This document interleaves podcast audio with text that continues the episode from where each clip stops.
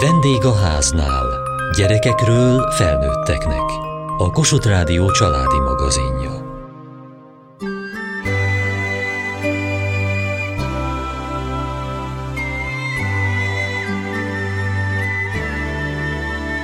Sok szülő gondolkodik úgy, nem szeretnék ártani a gyermekemnek, s attól félek sérülne, ha nemet mondanék neki. Pedig a gyermekeknek szükségük van a határszabásra, amiben ráadásul sokkal jobban is érzik magukat, s a kapcsolat is jobban alakulhat így a szülővel. Lehet jól nemet mondani? Mi a nemet mondás gátja, s mik jelenthetnek segítséget ilyen helyzetben? Van-e olyan, amikor te nagyon akarsz valamit, de nem engedik? Hát szokott lenni olyan, például plüst akarok venni, vagy nyakláncot, és anyukám azt mondja, hogy nem. Ezt te el tudod fogadni, vagy akkor valahogy ellenállsz? Hát akkor megsértődök néha, meg elmegyek. Néha megengedi, hogy megyek. Hogyha te dönthetnél mindenről, akkor mindent megengednél magadnak? Nem. Nem engednék meg magamnak. Minden csak azt, amit tényleg szükségem van. Hát csak a legfontosabb dolgokat. Ha nagyon-nagyon nem értesz egyet azzal, hogy a szülők nemet mondtak, akkor hogyan tudsz még reagálni? Szoktam sírni, meg azt mondom, hogy léci. Ez segít? Igen. Hát a léci, meg a könyörögés, hogy a anyának megfogom a lábát, és mondom, hogy léci, léci, léci, léci, és akkor az beválik. Nekem ez a titkos fegyverem, hogy könyörögnem kell. Meg boci szemezni. Az milyen? Olyan, hogy így nagyon kinyitod a szemed, és azt mondod, hogy mm, léci, és akkor mindig bejön. És ezeket kitől tanultad? A barátnőmtől. Ha valamit nagyon akarsz, akkor az anyu mindig megengedi, vagy valamikor nemet mond rá? Nem mindig engedi meg, ki mondjuk szülnapod van, vagy névnapod van, vagy karácsony van, akkor vesz neked. Ahhoz kell egy különleges alkalom? Mhm, igen. Elfogadod, hogy a gyereknek nem lehet mindig mindent csinálni? Igen, elfogadom. Nem szoktam felázadni. Tudod, hogy a te érdekedben mondja? Uh-huh, tudom. Neked mindent lehet? Nem. Ha minden meg van tanulva, akkor engedik a játékot. Akkor mit csinálsz, amikor nagyon akadályoznak valami számodra nagyon jó dologban? Dúzzogok. Olyankor bemegyek a szobába, és dúzzogok. Akkor nem játszhatok. Nem is jössz ki? Nem. Mikor tud ez benned így megváltozni? Mikor oldódik? Hát nekem idő kell, hogy tanulom, hogy gyorsan megtanuljam, és akkor lehetek játszani. Te megérted ezt? A szüleid ezt jól csinálják? Igen, hogy, hogy sokat tanuljak, vagy jó jegyet kapjak.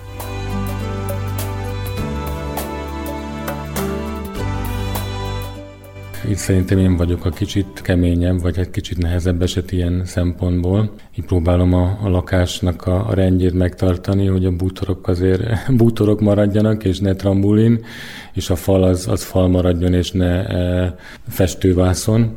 A feleségem egy kicsit talán engedékenyebb, de ő megpróbál azért e, az én véleményemet is szem előtt tartani, és akkor ő is egy véleményen vagyunk ez ügyben is. Általában ezek a szituációk hangulattól is függnek. Valamikor én feszülök be jobban valamire, hogy ezt nem szabad. Általában én a közlekedés kapcsán vagyok nagyon sarkalatos, hogy addig nem léphetnek le az útestre, amíg nem láttam a saját szememmel, hogy határozottan elfordították a fejüket a szemükkel együtt balra és jobbra, és meggyőződtek róla, hogy nem jön autó, és hát van, hogy percekig ott állunk az út szélén, nem jön semmi, de még mindig nem néztek szét, és én meg nem engedem, hogy átmenjenek. A férjem meg már engedné, mert nyilván nem jön semmi. Volt néhány eset, hogy a kislányom eléggé hát bambulós tud lenni, vagy elkalandozik a gondolata, és fordítja automatikusan a fejét, de valahogy a tudata nem követi ezt a mozdulatot, és képes úgy lelépni az úttestre, hogy jön valami. Úgyhogy én ebben nagyon bekeményítettem, lehet, hogy túlságosan, lehet elég sok hisztis szituáció kerekedett ebből, de ebben továbbra is elég karakán maradtam. Lehet, hogy valami más módszert kell kitalálnom erre, hogy a gyerekeknek is átjöjjön a fontosság, az üzenet, hogy miért is kell ennyire szétnézni, és lehet, hogy nem ez a szigor, hanem erre is valami játékos mesés megoldás lesz a jó ötlet, csak még ki kell találni, be kell vezetni.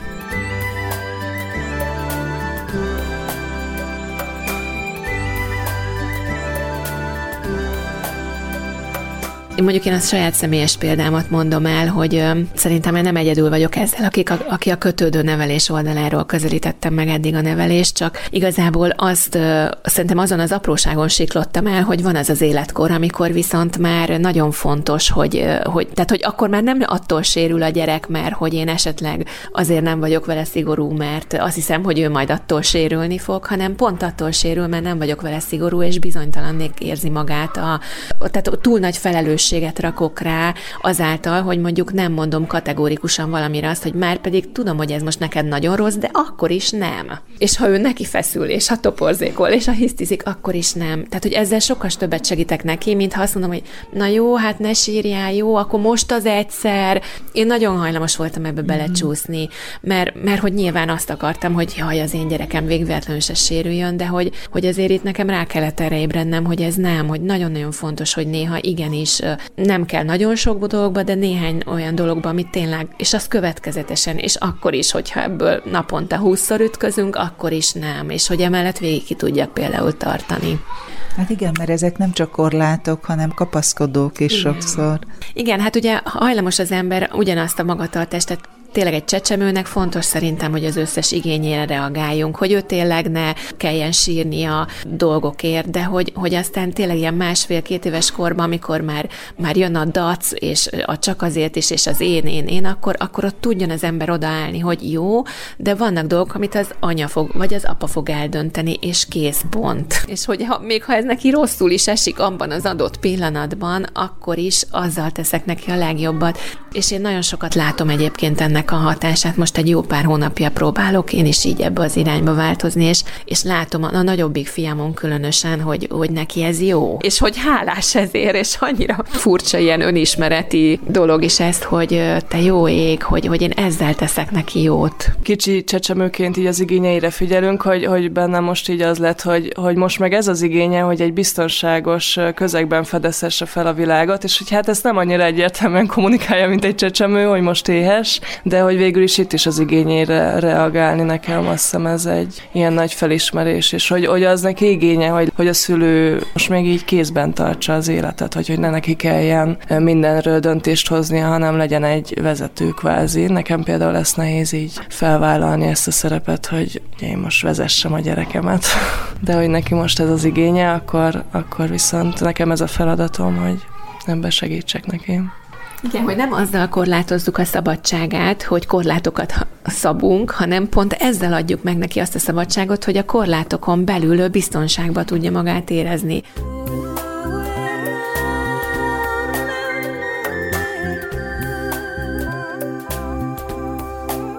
azt mondja, hogy van ez az alkudozás, próbálkozás, amiben a szülő is elfárad, a gyerek is, és senki nem érzi már egy idő után túl jól magát.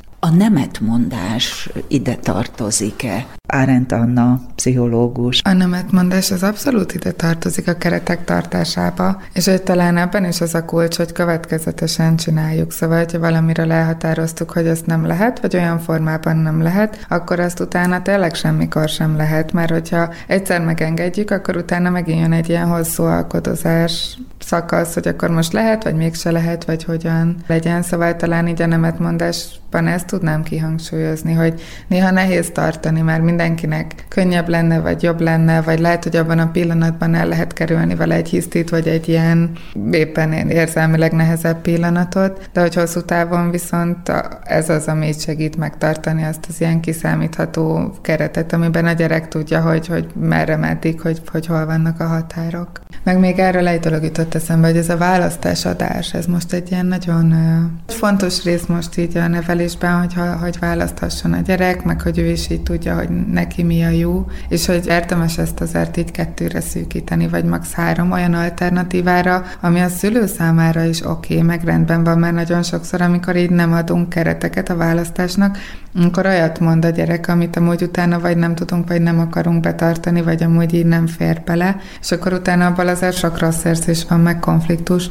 Szóval érdemes ezt ilyen tudatosan kezelni, hogy a választás, vagy az, hogy van lehetősége dönteni, az nagyon szuper, de azért ez legyen a mi kereteinken belül, főleg egy óvodáskorúnak nem érdemes azért olyan nagy szabadságot adni, hogy ő dönthesse, hogy mondjuk mit eszik vacsorára, hanem mondjuk kettőből választhasson, vagy háromból, ami amúgy is van otthon, és szívesen adnánk neki vacsorára.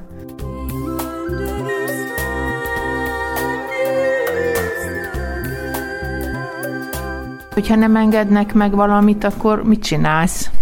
Fogadok szót, én akkor nem csinálom azt. Mondjuk valamit szeretnék csinálni, mondjuk alkotni valami, de anya és apa túlságosan nem engedi, mert azok szerint nem jó, nem jó dolog, ezért én szót fogadok, aztán nem csinálok. De néha mondjuk nem engedik meg, nagyon szeretnénk, akkor titokba szoktam csinálni ilyen dolgokat. Csak néha csak néha szoktam dühös lenni, mondjuk apa félreértett, én akkor szoktam dühös lenni. De máskor nem, csak szomorú vagyok. Miért ennyire nehéz nemet mondani a mostani szülők számára? Ez jut először eszembe róla, hogy ez a nemet mondás egy kicsit egy ilyen érzelmi kérdés is. Árent Anna, pszichológus. Hogy tudjuk, hogy akkor a gyerekben előkerülnek rossz érzések, csalódott lesz, dühös lesz, szóval, hogy olyan következményei vannak, amit ott hirtelen talán nehéz lesz kezelni, és hogy ezt megpróbáljuk elkerülni, szóval sokszor a nem nemet mondás az elkerüli azt, hogy így rossz érzést okozzunk a gyerekben, de közben meg közép-hosszú távon, meg hosszú távon ez egy tök fontos keret, hogy megvan az, hogy mit csinálunk, meg mit nem csinálunk, hogy mit lehet, meg mit nem lehet, és hogy ez a gyereknek, ahogy a szabályokról, meg keretekről már sokat beszélgettünk, ez egy biztonságot ad. Hogy megvan az, hogy mit lehet, meg mit nem lehet. Ez egyfajta ilyen külső szabályozás. Mert hogy a gyerekekben még nincsen meg az a belső képesség, meg az a belső önszabályozás, hogy ez most fejlődik, hogy ők maguktól el tudják dönteni mindenről, hogy ez így, ez így oké, okay, ez így rendben van erre most szüksége van-e, ez most így kell-e, lehet-e. És hogy ezért van szükség arra, hogy a szülő kívülről segítse az ő szabályozásukat és hogy a nemetmondás az egyfajta eszköze ennek, egyfajta ilyen tanítása a gyereknek. És hogy ezekre milyen nagyon jó megoldás lehet amúgy, hogy ezekre előre készülünk ezekre a helyzetekre, hogy például mielőtt megyünk a boltba, Ezelőtt már lefektetjük a szabályokat, hogy hogyan fogjuk csinálni, vagy hogy mi az, amit kaphat, vagy mi az, amit nem kaphat, és utána ezt következetesen tartjuk, és hogy a gyerekek ebben tök ügyesek, és megtanulják azt, hogy mi az, ami oké, és mi az, ami nem oké, és egy ideig próbálkoznak, meg néha bepróbálkoznak, de hogyha következetesek vagyunk, akkor sokkal könnyebbé válik a nemetmondás. Miért van szükség hogy mégis bizonyos helyzetekben nagyon határozottan nemet halljon a gyerek? Vagy hová vezethet, hogyha nem? Ennek így kettő oldala van. Az egyik ugye az, amikor azért mondunk nemet, mert valami tényleg nem oké, nem biztonságos, tehát hogy mondjuk így nem ütheti meg a testvérét, és hogy a azért az így kisgyerekeknél, a vadáskorú gyerekeknél még előfordul gyakran a testvérfeltékenységben, hogy így csak így oda megy, és egyszerűen így rácsap, vagy megüti, vagy, vagy ellöki, és hogy ezeknél a helyzeteknél például szerintem nem is lehet lehet kérdés a nemetmondás, mert hogy éppen a másik gyerek testi épségéről is van szó, és hogy itt abban a pillanatban ugye nagyon határozottan elmondjuk, hogy nem szabad megütni, és utána leállítjuk, meg, megfogjuk óvatosan a kezét, de hogy így elhúzzuk onnan, tehát hogy megállítjuk az egész helyzetet. Ugye ez egy másikféle nemetmondás talán, mert hogy ezek ilyen nagyon egyértelmű helyzetek, hogy ugye itt szabályozni kell a gyereket, meg utána tanítani neki, hogy ez egy ilyen elvert viselkedés, hogy egymást ne bántsuk, és hogy szerintem ott nehezebb a kérdés, amikor nem olyan egyértelmű, hogy most beleférhet-e még egy mese, vagy hogy jaj, de hát annyira szeretném még ezt vagy azt, és hogy akkor miért akadályozzam én meg abban, ha ő még annyira meg szeretné enni azt a csak itt, vagy annyira fenn szeretne még maradni fél órát, mert hát nem fáradt meg, hogy velem akar időt tölteni, és hogy, hogy itt azért van szükség ezekre a nemetmondásokra, és arra, hogyha megbeszéltük, hogy két mese lesz este, akkor kettő mese legyen, és a harmadikra már tudjunk nemet mondani, mert közben ezek a keretek, meg szabályok, ezek azok, amik biztonságosak a gyereknek, és amik kiszámíthatóvá teszik neki az életet. Sok ilyen fiatal szülő vagy család van, akiknek ez a módszer módszere, hogy úgy nevelni, úgy kerekteket szabni, hogy a nem szó ne hangozzon el. Igen, igen, hallottam abszolút erről az irányról, és hogy az jut eszembe, hogy ami ennek a kulcsa igazából az az, hogy a nem helyett azt mondják, hogy mi az, amit csináljon helyette. És hogy ez szerintem viszont egy nagyon fontos dolog, hogy azt el tudjuk mondani, hogy oké, okay, hogy ezt nem, de hogy akkor mit igen. És hogy folyamatosan akkor új alternatívát adni, vagy másik irányt, vagy másik módszert, vagy mást, hogy akkor mit fogunk csinálni. Hogy oké, okay, hogy nem veszük mondjuk most meg azt a kakaós csikát a boltban, de utána, amikor hazaérünk, akkor, és akkor ott mit fogunk csinálni, mondjuk? Csinálunk egy nagyon finom gyümölcs turmixot, és te választhatod ki, hogy milyen gyümölcsöket tegyünk bele, melyik a kedvenc gyümölcsöd, és akkor kezdjük el azt megmozgatni, hogy akkor mi lesz helyette, amit tud bárni, vagy ami neki jó lesz.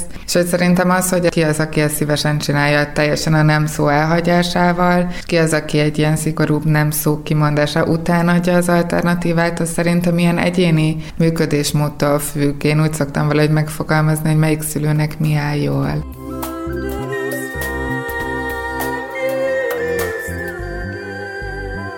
A nemetmondás, az könnyen megy, nehezen, a gyerekek hogy veszik. Ez is a helyzettől függ, hogy mi mire mondunk nemet. Általában nem veszik jól. Ami most visszakanyarodva egy kicsit itt a, a pszichológus hölgy előadására, nekem az is újdonság volt, hogy a gyerekek csak az igen nemet érzékelik igazából, tehát azt mondom, hogy talán, vagy meglátjuk, vagy, vagy máskor, akkor azt ő nem tudja magába hova tenni. És ez, ez, ez nekem egy újdonság volt igazából. Úgyhogy most próbálok ezt szerint szerint élni majd, és ez szerint beszélgetni velük. A nem az nem mindig fogadják el, főleg a nagyobb, ő már azért okosabb, és azért ő gondolkozik, és tudja, ahogy mi van a dolgok mögött sokszor. Akár visszapróbál kanyarodni egy korábbi ilyen hasonló esethez, amikor ilyen esetben igen mondtunk valamire, és ezt visszaemlékszik rá, és akkor ezt ránk olvassa, hogy korábban volt egy igen egy hasonló szituációban, ilyenkor nehezebb azért nemet mondani újra, mert sokszor mi is elfelejtjük, hogy korábban igen mondtunk, vagy pedig szembeállít, megpróbál szembeállítani minket egymással a feleségemmel, hogy valamelyikünk igen mondott rá, a másik pedig nemet, akkor most akkor mi merre hány méter, ezért próbálunk következetesek lenni ebben is. Hogy ne legyünk játszhatóak, hogyha nem együtt vagyunk a kérdésnél. Jellemzően akkor fordul ilyen, ilyen elő, amikor szembeállítanak minket, amikor nem egyszerre vagyunk jelen. Mondjuk apa hazahozza a gyerekeket, és útközben megkérdezik tőle. Aztán valamiért szóba kerül velem is, és hogy megkérdezik tőlem, mondjuk azt nem tudom, hogy miért kérdezik meg tőlem, és amikor már apa mondott valamit, illetve fordítva, de van, van ilyen szituáció, és ilyenkor jön, hogy de apa megengedte, vagy de anya megengedte. Egyébként igen, ahogy a férjem mondta, a nagyobbik, a lányunk, ő már használja a logikáját, és, és feltesz keresztkérdéseket is, tehát nála egy nemet nagyon meg kell indokolni, akár több érvet is fel kell sorakoztatni, amíg ő azt el tudja fogadni. A kicsinél szintén nagyon nehéz nemet mondani, mert ő, ő csak odáig látja még, hogy ő nem azt kapja, amit szeret, vagy ő mást akar csinálni, és nem azt csinálhatja. Nála a magyarázat nem működik még, még kicsi hozzá. A figyelemelterelés, a szituációból kiragadás, ami elég jól használható az ő esetében, és csak jól meg kell választani, mi az, ami elég érdekes számára ahhoz, hogy arról a nemről vagy a csalódottságról el tudjuk terelni a figyelmét. Általában valami autós járműves dolog, vagy történik valami, vagy zajt hallunk, akkor gyere gyorsan nézzünk ki az ablakon, milyen autó ment el, és hát minden, ami autóval kapcsolatos, az egy pillanat alatt el tudja vonni a figyelmét, vagy a bogarak, madarak, állatok. Itt szerencsére nem lakunk túl messze a természettől, és így kinézünk az ablakon, mindig történik valami. Mm.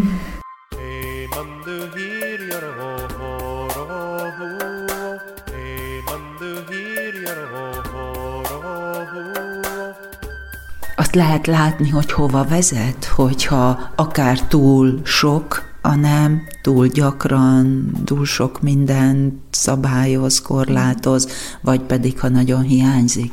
Árent Anna, pszichológus. Abszolút, hogyha nagyon hiányzik a nem, akkor igazából a gyereknek nem annyira vannak meg a keretek, meg a szabályok, akkor valahogy azt tanulja meg, hogy neki mindent lehet, nem annyira találkozik azzal az érzéssel, amikor mondjuk csalódott, vagy dühös valamiért, vagy valamire vágyna, és azt nem kapja meg. Azt tanulja meg, hogy ő irányítja a helyzeteket, és hogy közben meg aztán sokszor az van, hogy mégse tudunk minden helyzetet mi irányítani, és hogy így az életben előfordulnak olyan dolgok, amikor a negatív érzéseink érzéseinket kell megtanulni kezelni, és hogy a nemetmondással valahol ezt is tudjuk tanítani a gyerekeknek, hogy mit kezdjenek azzal, amikor valami nem jó, amikor dühösek, amikor csalódottak, hogy ezek ugyanúgy emberi érzések, és hogy ez is oké, okay, és hogy ezzel is lehet mit kezdeni. És hogy talán, ha már érzelemkezelésről beszélünk, akkor ennek a kulcsa az az, hogy amíg az érzelem nagyon erős a gyerekben, ne addig próbáljunk nevelni, hanem addig csak így azt lássuk, vagy halljuk, tükrözzük, tudatosítsuk, hogy uh-huh, hogy így tökre megértem, hogy dühös vagy azért, hogy nem kaptad most meg ezt a kakaós csikát, látom én is, örültél volna neki, de hogy ezzel itt ebben a pillanatban nincsen semmi baj, tehát hogy lehetünk dühösek, és hogy utána pedig ez át fog fordulni majd. Hát, hogyha nagyon sokan nem, az meg igazából egyfajta ilyen túlkorlátozás, vagy azzal meg igazából a gyereknek arra nincsen tere, hogy kipróbáljon dolgokat, megéljen dolgokat. Valahogy most ez a kifejezés jutott eszembe, hogy nagyon le tudja itt törni a gyerekek szárnyát, azt, ahogy ő elkezd így bízni magában, ki mer próbálni dolgokat, ahogy saját magáról tanul, tehát hogy igazából ez egyfajta nagyon nagyon erős korlát, és hogyha mindig csak azzal találkozik, hogy nem, akkor azt tanulja meg magáról, hogy bármit, amit elkezd, az úgy nem jó, vagy azt így nem lehet csinálni, vagy hogy ő nem, nem csinálta jól.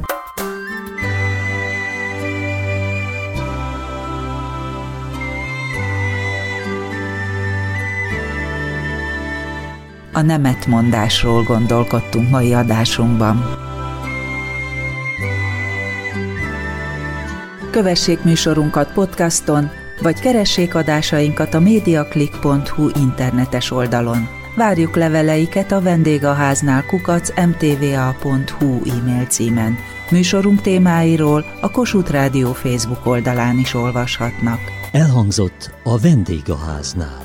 A riporter Kataluccio Andrea, a szerkesztő riporter Szendrei Edit, a gyártásvezető Mali Andrea, a felelős szerkesztő Hegyesi Gabriella.